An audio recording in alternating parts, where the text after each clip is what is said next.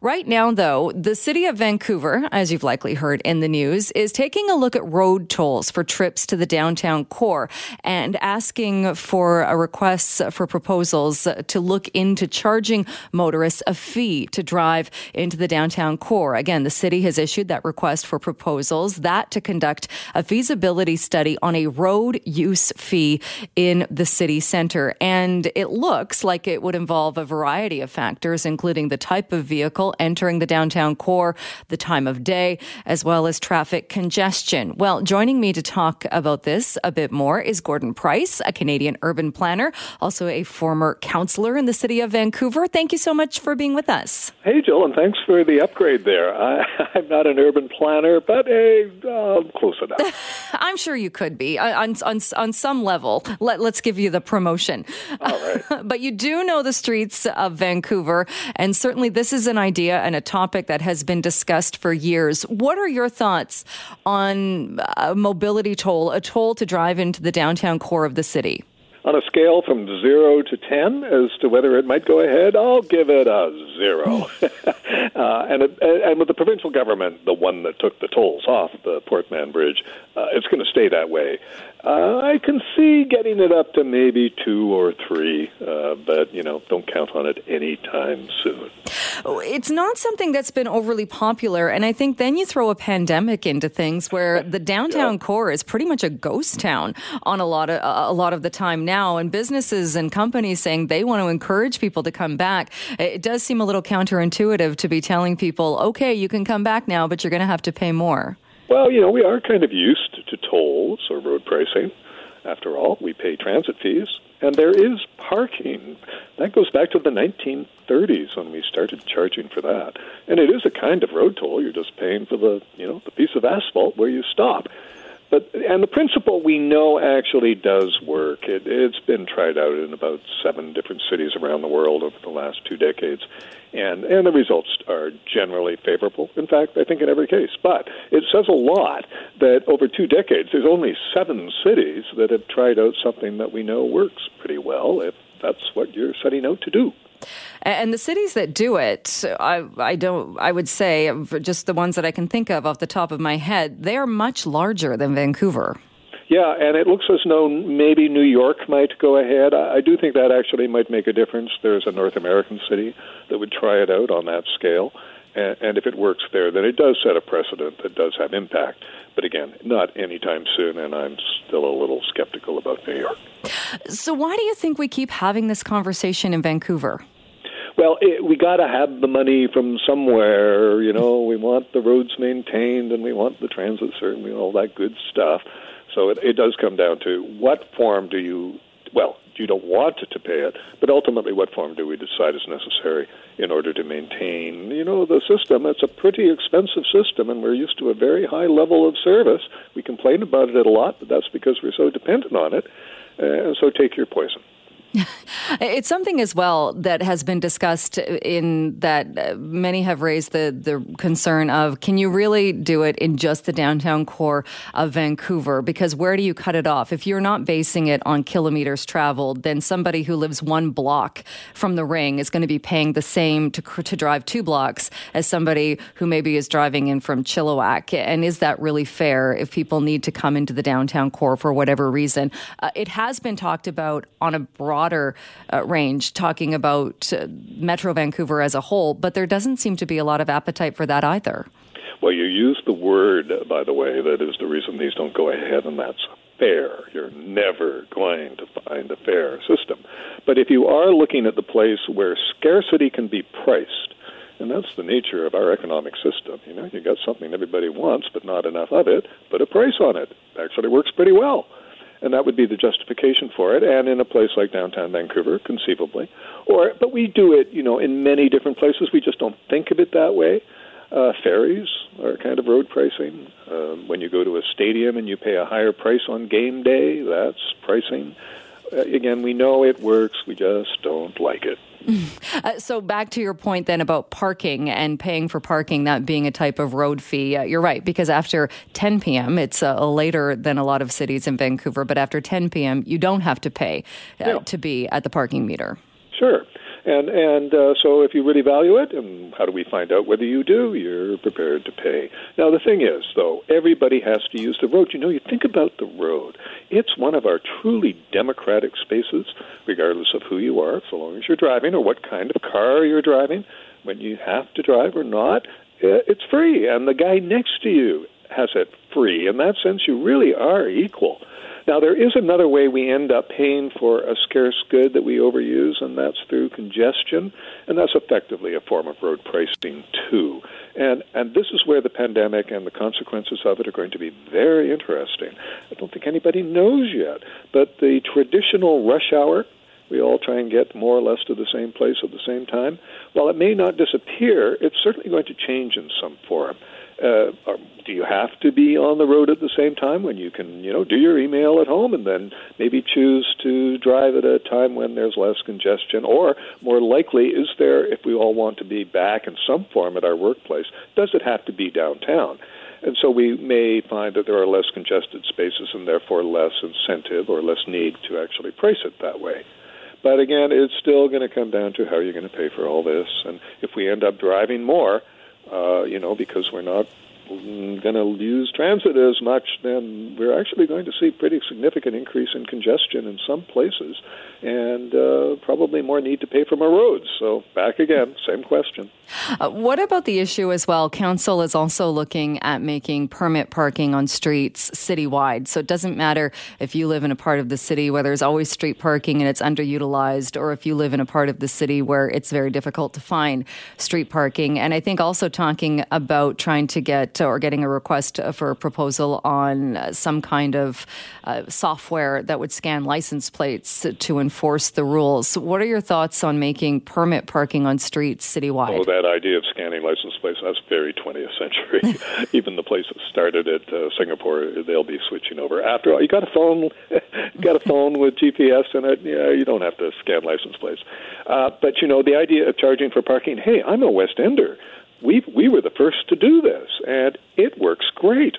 The people who need the street parking pay for a permit once a year, uh, and it's going up in price, over a hundred dollars now, I think hey, but I don't have a car, and one of the reasons why, you know, I don't really want to have to pay that, don't really need the car. Okay, well that that was convincing. That's just another factor that goes into us making our decisions. So, what do we get? Well, we get uh, a place where even in the congested West End, chances are you're going to find a place to park if you have a permit, if you're prepared to pay for it. Uh, what about the issue of making the permits connected to the type of vehicle? And if you have a more environmentally friendly vehicle, maybe you get a break on the price. I would say just the reverse. In fact, uh, well, let me uh, let me put it this way: as we switch over to electric, and and while the prediction may be 2030, I'm going to make a guess.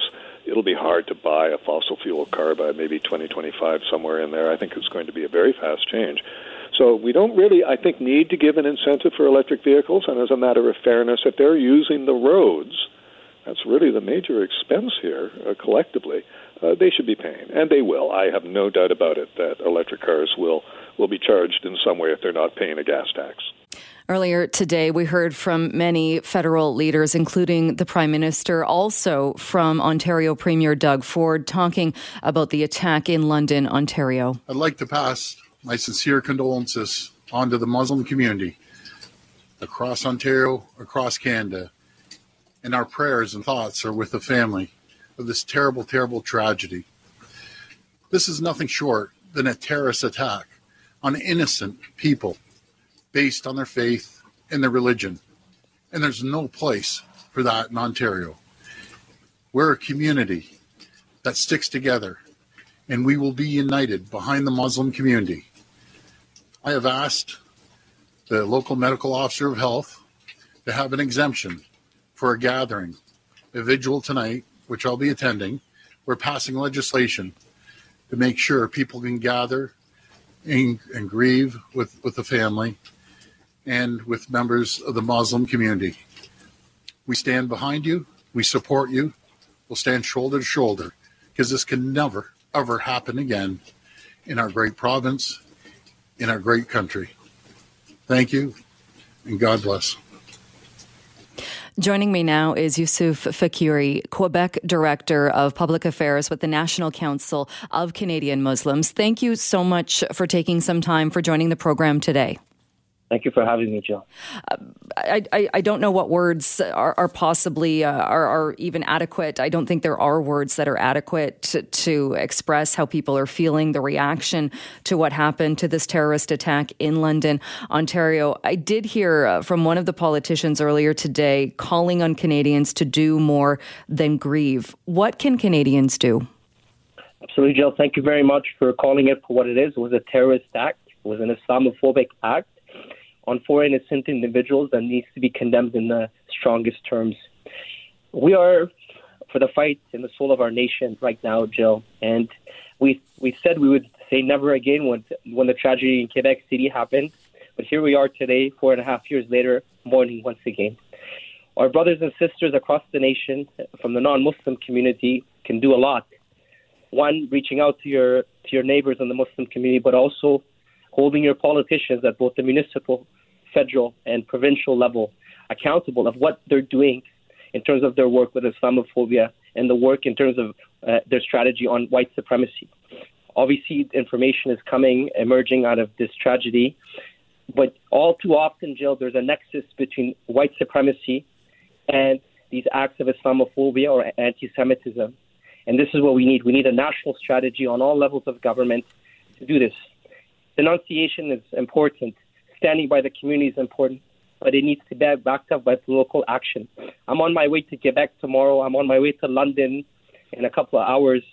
Uh, we thought we would never see this again. I cannot express my emotions properly because my heart aches for the family, for the Afzaal family, and for my brothers and sisters across this nation.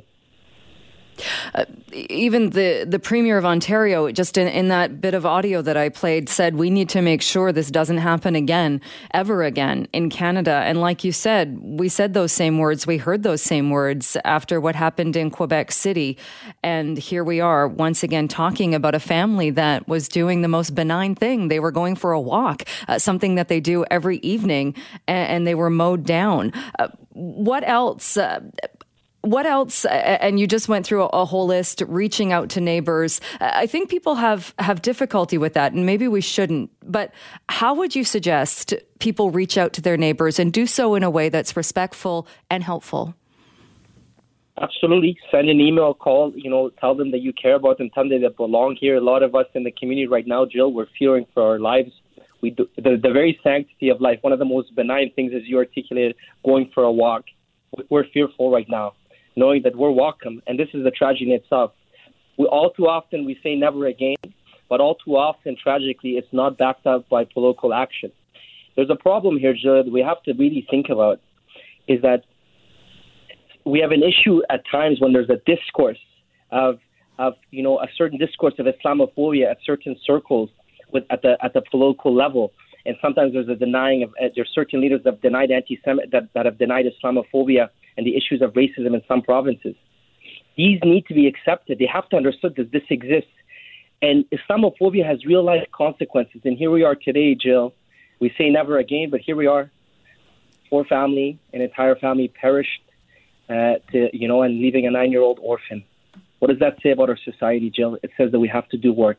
But what's also important, we need people outside of the Muslim community to work on a collective effort to dismantling this nexus of white supremacy and Islamophobia. We have to work on this together. It cannot just be on the Muslim community. It has to be all of us, our brothers and sisters across the nation. And we have to do more.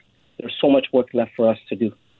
Uh, when you use the word Islamophobia, and certainly that word has been used a lot in the past couple of days, I've also seen some people, uh, members of the Muslim groups, members of Muslim communities, uh, taking issue with that word, saying putting the word phobia makes it seem like it's something out of someone's control, that it's not a choice. Where here we have the most horrific of circumstances where someone did make a choice. They made a choice to mow down a family, a family that was out for a walk. Do, do you think we need stronger language, or do we need to be calling people out for this or addressing this in, in more definitive ways? Absolutely. Thank you so much, Jill, for your question. No, we need to call people out. We need stronger action, but it's all related to political action. If you look at this tragedy, this individual um, decided to go and kill these beautiful people because of the faith that they practice. He effectively said that I'm going to uh, essentially motivated by a hate because of the practice of the religion that these individuals practice. And effectively, what happened was he went and he articulated and executed this murderous terrorist act. So words are strong and important, Jill, but followed up by the words, there has to be real political action. And at the end of the day, unfortunately, when you have tragedies such as this, the tragedy in Toronto last summer, the Quebec City tragedy, there was a shooting in Montreal a couple months ago. When it keeps happening, there's a fundamental question to, we need to ask is why is this happening and what can we do? The response is why is this happening? Meaning it means that we have not done enough. The question, the answer to like how is this happening? It's very simple. It effectively says that political action, like words, have to be basically, like you said, definitively have to be backed up with political action. There needs to be a strategy, and we have to have that at all levels of government. There also one of the other words that, that's being used. Many people saying that this was unthinkable, and a counter to that being if this was unthinkable to you then you were now you've never been in a position where you've been targeted where you've been called out where you've had a racist attack launched against you if, if you've never thought about this then you've been in a very privileged position of never having to think about this is it something is and not as simple as but is it something where here we have a, a, person arrested who what we know now in these very preliminary the preliminary part of the, the, the police investigation is no criminal history we don't really know perhaps someone knew. Maybe this person said something to somebody. Maybe this person had made comments that were racist to somebody. Is it is it a, a small step of always calling that out, always making sure that when we see that and hear that, we call it out and ma- and and make sure that that we don't just let it go. Absolutely, Jill. It, it's that, and it's much more than that. And I, when people say it's unthinkable, well, it's thinkable because it happens to the Muslim community quite often. If we look at Alberta, just like the last, you know, in Alberta, there was eight attacks in both Edmonton and Calgary combined in the course of 12 to 13 weeks. If we look at stats, according to Stats Canada, I believe in, since 2018, there's been a 42%, um, 42% increase on acts of uh, you know uh, racism against places of worship. This requires education for all of us. This requires for us to wake up, to wake up, lift the you know lift our eyes to know that this is an issue that's happening across our nation. We cannot hide anymore from this issue, and it's for the soul of our nation. Today it was today it was this beautiful family. Who's next? We are fearful, Jill. And today is the Muslim community. Is tomorrow the Jewish community? Is the next day the Sikh community? Who's next? We have to stop this at the core. Many people are going to be taking part in vigils. As we heard from the Premier in Ontario, they're going to be relaxing some of the COVID 19 protocols, uh, still staying safe, but relaxing those so people can come out. What would you like to see, though, after the vigils and after people take that time to give condolences and to show support? What comes next? Local action, Jill. We'll be holding all the levels of government to, to hold political, to hold them accountable for their political action. What are they doing? It's great to stand with the community, but what are you going to do about this to put a stop to this? All what right. are you going to back this up with? Are you going to have a strategy? Are you going to work with the Muslim community? Are you going to have us as partners and, and work with us? But it does not just stop at the political level. We also need uh, our fellow countrymen across the nation uh, to help us in this collective effort because this is an issue that affects all of us. I'm on my way today to, Mon- to London. Tomorrow, I'm organizing a vigil in Montreal. So we're we're uh, you know we're very grateful for the incredible support of of Canadians, uh, non-Muslim Canadians, and it means a lot for us. But what it's important for us is after today or after tomorrow, we're to never forget this, and we're to translate that not forgetting part of what we're going to do uh, to to put real action into place, Jill. All right, uh, Yusuf, we will check back with you uh, and invite you back on the program. Uh, I'm hoping in the very near future. But thank you. I know it's uh, incredibly uh, sad and very busy right now, but thank you for taking some time with us. Thank you very much, Jill, for your time. Thanks so much for being with us on this Tuesday afternoon. We're going to talk a little bit more now about Bill C 10. And it was in the news yesterday. You might remember hearing about this. The Liberals, with the help of the Bloc Québécois, voted to start the clock to end a parliamentary committee's study of this bill. And this bill, as you know, subject to many concerns about free speech and the regulation of social media. Joining me to talk a bit more about this is Bruce. Bruce Pardy. Bruce Pardy is a professor of law at Queen's University, also a senior fellow with the Fraser Institute. Thanks so much for being with us. Thanks for having me, Jill. Uh, you've written about this as well. What are your main concerns with Bill C 10? Bill C 10 threatens to regulate the uh, online content of individual users of these uh, tech platforms. Uh, it does so, though, indirectly it's not it's not going to um, put individual Canadians' social media content under the purview of the CRTC, but it is going to allow the CRTC to regulate those platforms and thereby require the platforms to regulate that individual content. So the government is going around the back door. It's doing indirectly what it's not willing to do and not, not shouldn't be doing directly. And, and in that respect, it does indeed uh, represent a, a big threat to the online free speech of Canadians. Uh, one of the big issues has been that clause that was originally in there saying that it wouldn't be going after individual users, something that an individual might post on YouTube or some other social media channel. That was taken out, and there was a lot of debate about why it was taken out, why it couldn't be put back in. Do you think if that was put back in, would that be enough to protect people's freedom of expression? It would certainly be a whole lot better with it in than with it out.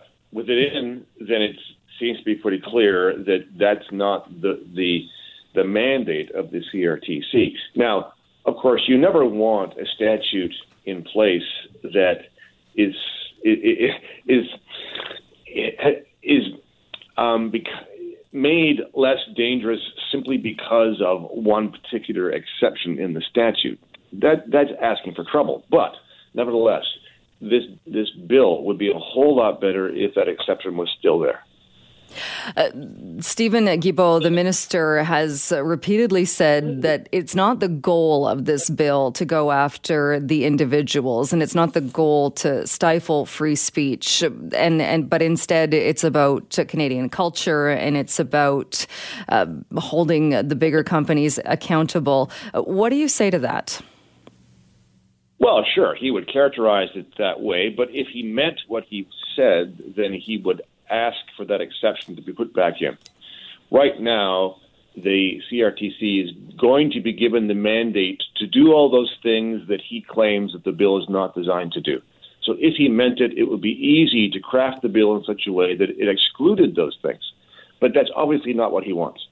And he is sneaking in censorship under the guise of protecting Canadian culture. It might be, for example, that if you made a video and posted it on YouTube and it wasn't Canadian enough in some respect, or it wasn't to the government's um, liking in the sense of the policies that the CRTC had adopted, then YouTube might be obliged under CRTC directions or guidelines to essentially bury it so that nobody watches it. Now, that that to him might be simply providing for Canadian content, but what it really is is censorship. Uh, there's a, a, line in the piece that you wrote, uh, and people can see this uh, in the National Post. I think it's on the Fraser Institute website as well, saying Bill C 10 will not supervise online speech directly, but indirectly threatens to strangle it. Is that the scenario that, that you just outlined? That's exactly right. Yes. Uh, so it is when we hear from Steven Guilbeault saying we're not going after individual content. I mean, technically, I suppose what he's saying is true because, like you said, they're making the companies do it. Right. So here's the distinction. They're not going to make individual Canadians who use these social media platforms subject themselves to CRTC regulation. The CRTC, the CRTC is not going to come looking for you if you posted a video on YouTube. But your your video might not show up because of the regulation that the that YouTube is now subject to. So the individuals are not subject to regulation, but their content will be because the content is on a platform. And that's what I mean by doing indirectly what they're not doing directly. And in that scenario, I'm guessing an individual, if you took it up with YouTube or took it up with whatever platform you've posted your content to and said, hey, why is this not showing up anywhere? Why is this being pushed down? You're not going to have a whole lot of traction with making that argument with a giant like YouTube. Oh no, I wouldn't. I wouldn't have thought so. the The irony to this is is as follows. I think that right now these big tech platforms are already engaging in in a certain degree of censorship. And instead of the government coming in and protecting Canadians from that big tech censorship, they're essentially arranging things so as to make the big tech companies do more of it, not less. Do you think it's a, a scenario then of uh, people might not be paying that much attention to this, uh, saying, oh, well, I don't post to YouTube. I don't do this anyway, so it doesn't really affect me. But is there a bigger issue here with if the government is trying to censor what people are posting and what people are doing online? What's to stop them from trying to censor and trying to weasel in on other parts of our lives? Well, of course, that is true. No, no question about it. That it's it's just the tip of the iceberg in this respect. Uh, on the online aspect of this, um, put another way. So if if your content is subject to this regulation, if you post on YouTube or whatever else, the flip side of that is that if you're simply consuming that content, if you're watching the videos or reading the stuff, that means that you're not able to see what's there. If you wanted to see, you know, videos by this person or on that topic, you might not get them popping up in your feed because the CRTC has told YouTube not to allow that to happen. So this is not just for people who post; it's also for people who who are taking it in. Would they be available for people taking them in if they searched for them? Then is it a, is it the scenario? Do you think where the content won't pop up, it won't be uh, recommended for you? Would they be able to find them, or they won't be available at all? Well, see, this is part of the unknown because what we're talking about right here, right now, is the bill, and the bill simply uh, subjects these platforms to CRTC regulation. And what the guidelines and policies of the CRTC will be, we don't know yet because they haven't made them, and no, that's not what's on the table at the moment. So all this does is open a big, huge door to the CRTC inserting itself into the way the online world functions in this country, and and that's bad news. Are there parts of the online world where maybe there is the, more attention does need to be paid? And, and I don't think it's part of this bill, but I think you mentioned this in your piece as well. If we're talking about something like hate speech, if we're talking about there's an election taking place and somebody is actively putting out information that is wrong, that is incorrect, is there a, a way, or do you think, is there a role for tech companies, these online uh, uh, platforms, a role for them to play in that scenario that, that is okay? That's not, we're not talking about simply stifling free speech. No, not not in my view. No, as soon as as soon as you give someone the power and responsibility to decide what is true, you've got a problem. Because now the truth is what they decide that it is. The whole idea of free expression is that everybody gets to say what they think is true. And in those expressions there's going to be a lot of stuff that's not.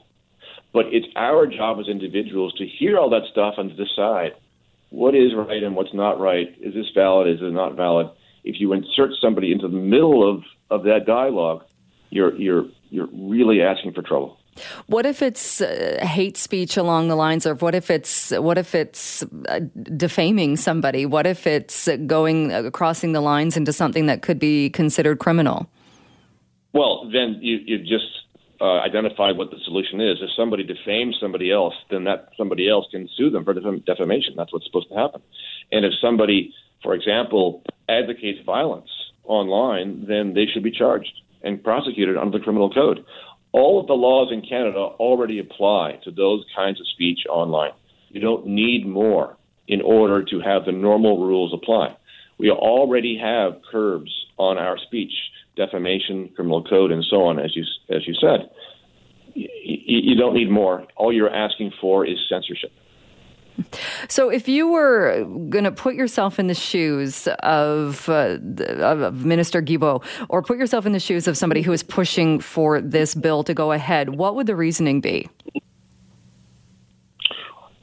Well, the, the, the justifications that they've tried to give uh, include the idea that they're updating the Broadcasting Act so as to bring it into the modern era and allow the CRTC to regulate not just traditional television and radio and so on, but these n- new ways of communicating. And the problem is when you when you open it up in the way that they have, uh, you, you are opening the whole situation up because because of the differences in the nature of the communication. Because the internet is much more of a two way thing than the one way television broadcast. Um, just opening that up to CRT TRC regulation is is asking for trouble that they haven't figured out yet. They haven't really figured out how to do this without endangering the free expression of individual Canadians. And how concerning is it as well that they've limited debate on this bill, uh, something that really we don't see happen? Yeah, we, we don't see happen, and it shouldn't happen. Uh, there are a lot of concerns about this bill that a lot of people have expressed. A very wide range of people have said this is bad news. And uh, unlike what the minister has suggested, the amount of study that, that this bill has been subject to is not that great. Lots of people have not had a say yet.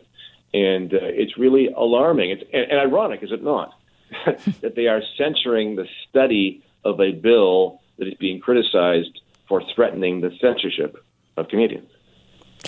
Uh, it certainly is. Uh, certainly is that. Bruce Pardy, we'll leave it there for today, but thanks so much for making the time for us. Thanks, Jill. Thanks for being with us. Well, a lot of talk about travel and travel restrictions, the border between the U.S. and Canada. The Prime Minister earlier today was asked about international travel and talked about some easing of restrictions for Canadians returning who have both doses of vaccine, although he wouldn't go into any great detail on when that relaxing might happen. Could we also see similar rules at the border? Well, let's talk once again to Len Saunders immigration lawyer in uh, with Blaine Immigration. Len, great to have you back on the show. Hi, Jill. How are you? Very well. How about you? Not too bad.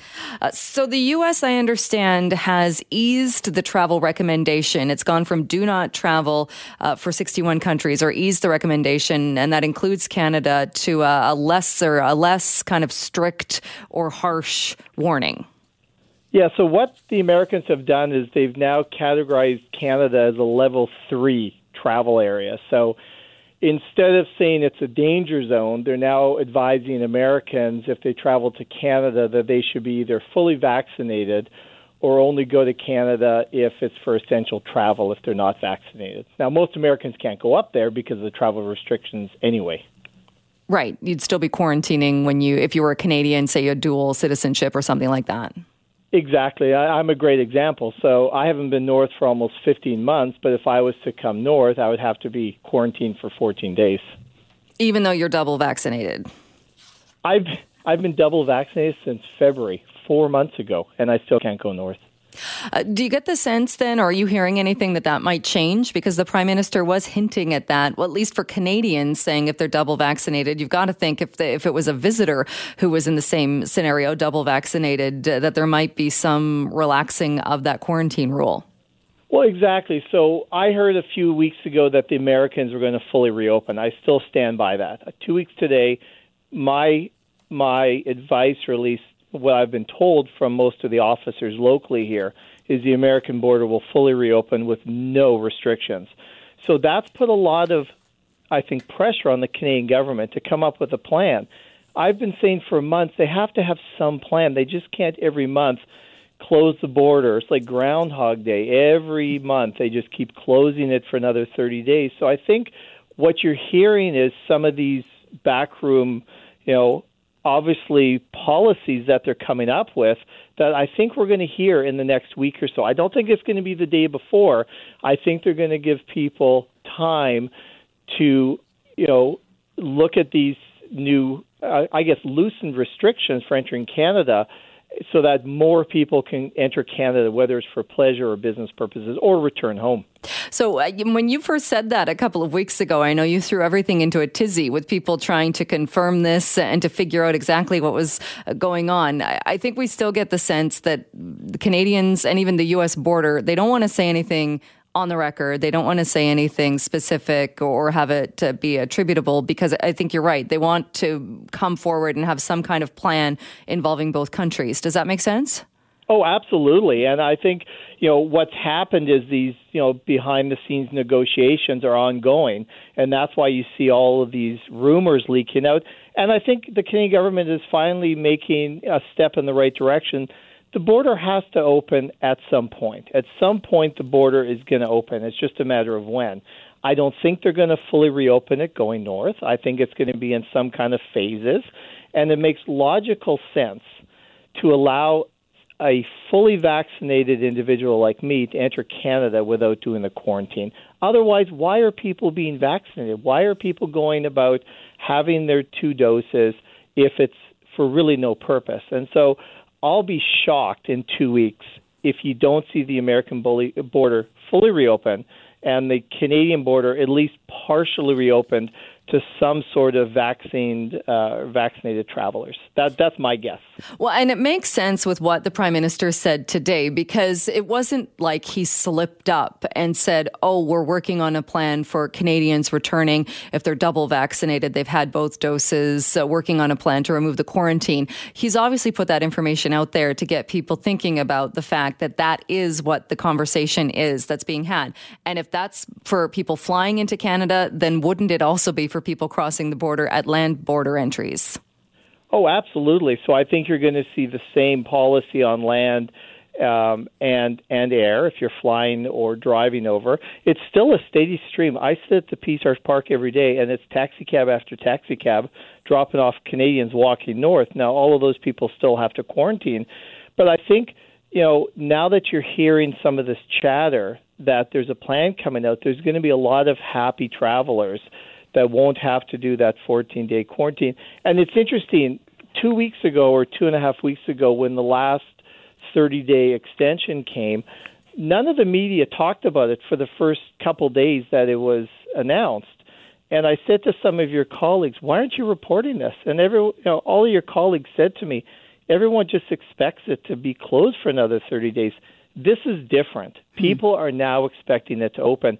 When you see the high vaccination rates, 60% of the Canadian population having their first dose, and many people now expecting to get their second dose in the next four to six weeks or, or eight weeks, I think a lot of people now look at it as time to allow travel across that border. What about the vaccination rates in Washington state? In that it was the, the premier of BC, I think, said a few days ago there were some concerns that while things started off really strong, that it had kind of stalled out with the double vaccination, but it was stalling out at about 62%. Well, I agree with that. But, you know, I was at a Seattle Mariners baseball game last weekend, and there's vaccination stations that anyone can walk up to and be vaccinated. So, you know, the the opportunity is there. Whether people will actually do it is another thing. I myself, when I was um, given the opportunity to have my vaccine, my first dose back in January, I took that opportunity. But a lot of people aren't going to do it regardless. But I think making it more available to go to Canada if you've had your vaccinations or attend, like I was at a Mariners game, there were certain sections that were only for vaccinated people that's the incentive for more people to get vaccinated. I don't think you'll ever see 100%, but I think you'll see the numbers creeping up. I think Canada overall, you're going to see more people being vaccinated with both shots at some point than down here, but who knows? What was it like being at a Mariners game? I want to live vicariously through you now for a minute. What was that like? It was strange. So I went I first went to one about a month ago and everyone had to have on their mask even sitting in seats and they're all socially distanced. Like there would be you know, maybe someone ten rows away or seats away. But last weekend, there's there's sections that were packed shoulder to shoulder, the fully vaccinated sections. So it's it's nice to see things getting back to normal. That's why I think the American border is going to reopen because most Americans see what I see things going back to normalcy. So, regardless of what the Canadian government is going to do, I think you're going to see the U.S. border reopen. But it doesn't help most Canadians. Nobody's going to come down to this area and get gas and groceries and pick up their packages that have been sitting at these mail places for a year and a half if they have to go back and quarantine for 14 days. And so I think that is what's going to put the pressure on the federal government to make some sort of kind of loosening of the of the Canadian border. Right, and then uh, we get to, into the conversation again as well. That will mean opening it up for Point Roberts for the people that are still there. Uh, some Canadians have places across the border in Birch Bay. They have cabins and such that they haven't been to in more than a year, and making sure that they're again people that have been double vaccinated going down and coming back, and like you said, not having to quarantine. Well, exactly, and you know, Blaine is still very quiet. I rarely see Canadian license plates down here, so that's I think that's going to be stranger than going to a Mariners game, you know, with no mask on. Is seeing the Canadians coming back because it has been very quiet in Blaine and Bellingham. You can still park, you know, right in front of Trader Joe's and, and Costco with with lots of open parking spots. So soon it's going to be, you know, lots of Canadian cars again. And I know a lot of my neighbors and uh, and colleagues are going to be happy seeing all the Canadians coming down once again, spending their money. Uh, are things still busy at Peace Arch Park? Peace Arch Park has got very busy, especially on weekends. The parking lot on the American side quite often is full. Lots of weddings going on. Lots of people, as I was saying earlier, still walking into Canada with their suitcases it's a steady stream. So that's going to slow down too once the border reopens. You're not going to see as many people using the park. And people have been coming from all over the country, Canada and the U.S., to get married and see their partners, family members. So it's it's been a nice area for people to reconnect. All right. Len, uh, we will touch base with you again. Like you said, uh, still sticking with uh, what you had said about later this month. And certainly we're getting hints of that from the federal government here. We'll talk to you again about this, I'm sure. But thanks so much for coming on the show today. Thanks, Jill. Talk to you soon. Well, if you are a fan of the Arts Club Theater, going to the live shows, and you've been missing that during this pandemic and during the closure of those venues, you will want to pay close attention to this because the Arts Club Theater Company has announced some plans to reopen. It won't look the same Nothing, it appears, does at this point. Won't look exactly the same, but there are people coming back to the stage. And our show contributor, John Jang, has a look at that. Good afternoon, Jill. For the first time in a year and a bit, really, I can finally bring some good news when it comes to the arts. The Vancouver Arts Club Theatre Company announced today their reopening plans, which includes three new shows that'll kick off late next month. Ashley Corcoran is the artistic director for the Arts Club, and she once again joins us here on the show. Ashley, first of all, what is your reaction to the fact that we can finally have something positive to talk about when it comes to the arts? Oh my gosh, we're thrilled. Uh, what we love to do with Arts Club is plan theater, and so now being able to plan and put those plans into action, uh, we feel like we're back to our old selves. So yeah, we're quite optimistic.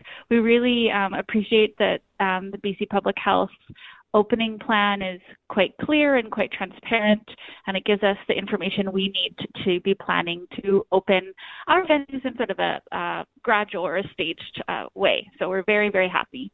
I know that many of your staff members were out of work for over a year as a result of the pandemic and the restrictions. So, is this summer lineup an opportunity for hopefully most of them to get back to work? Um, we will definitely be able to bring back uh, many of our team members, in particular our fantastic production team. So the people who build the sets and the props and the costumes. Um, some of them are able to come back this summer.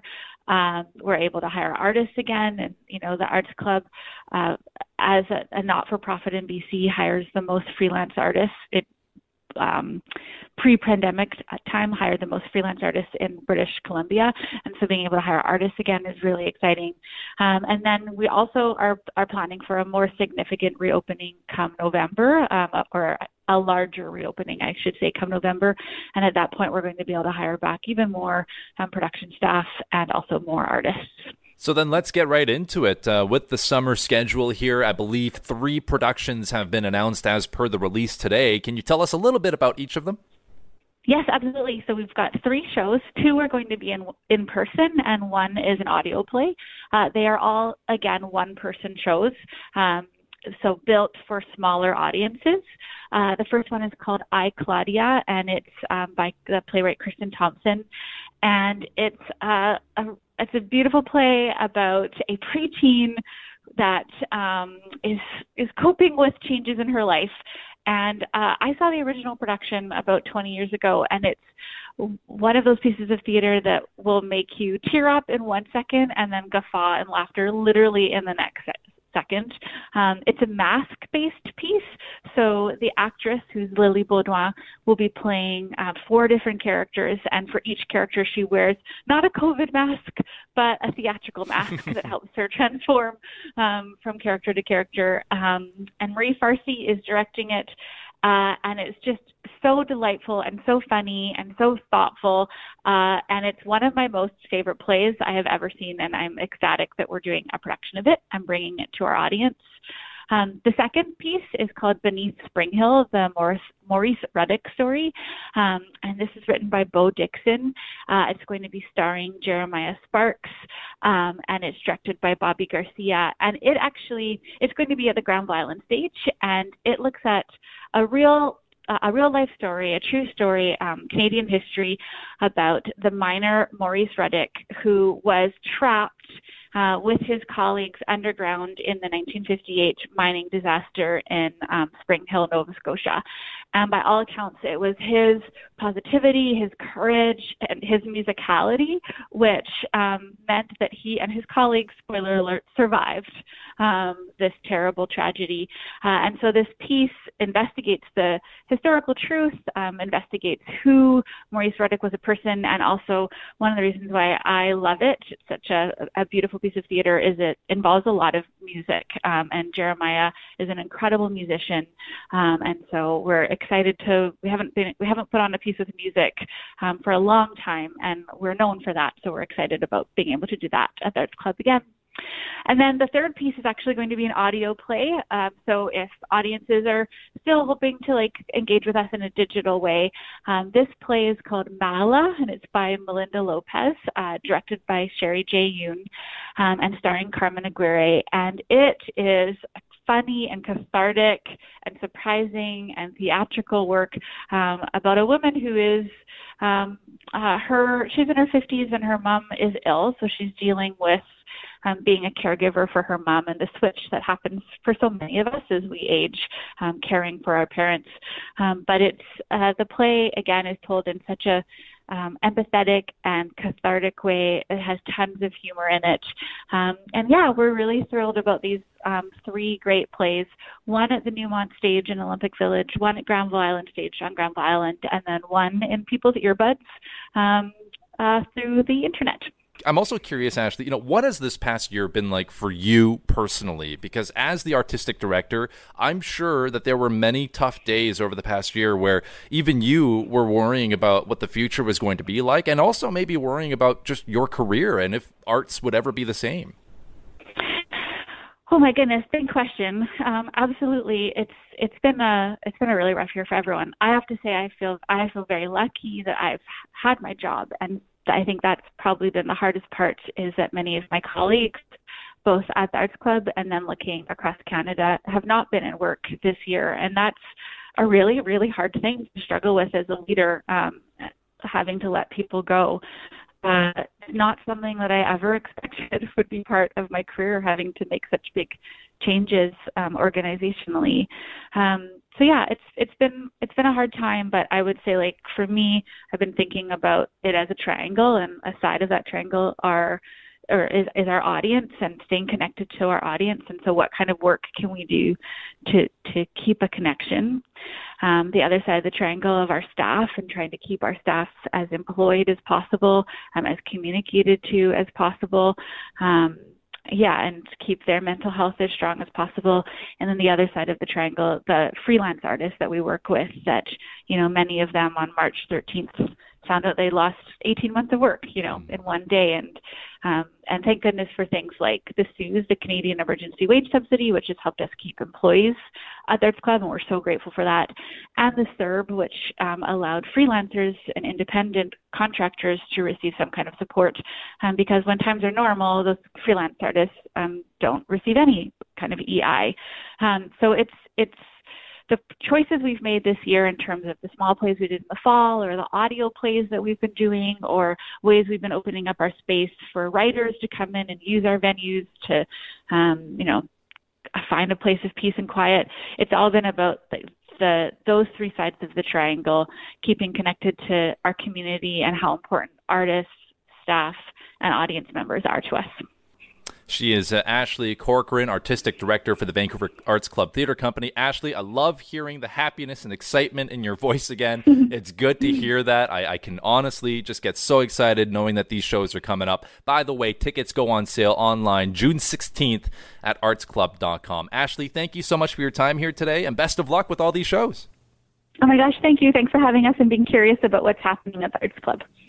All right, there you have it. Completely up to date on the restarting of the Arts Club Theatre Company. Thanks to our show contributor, John Jang, for bringing us that story.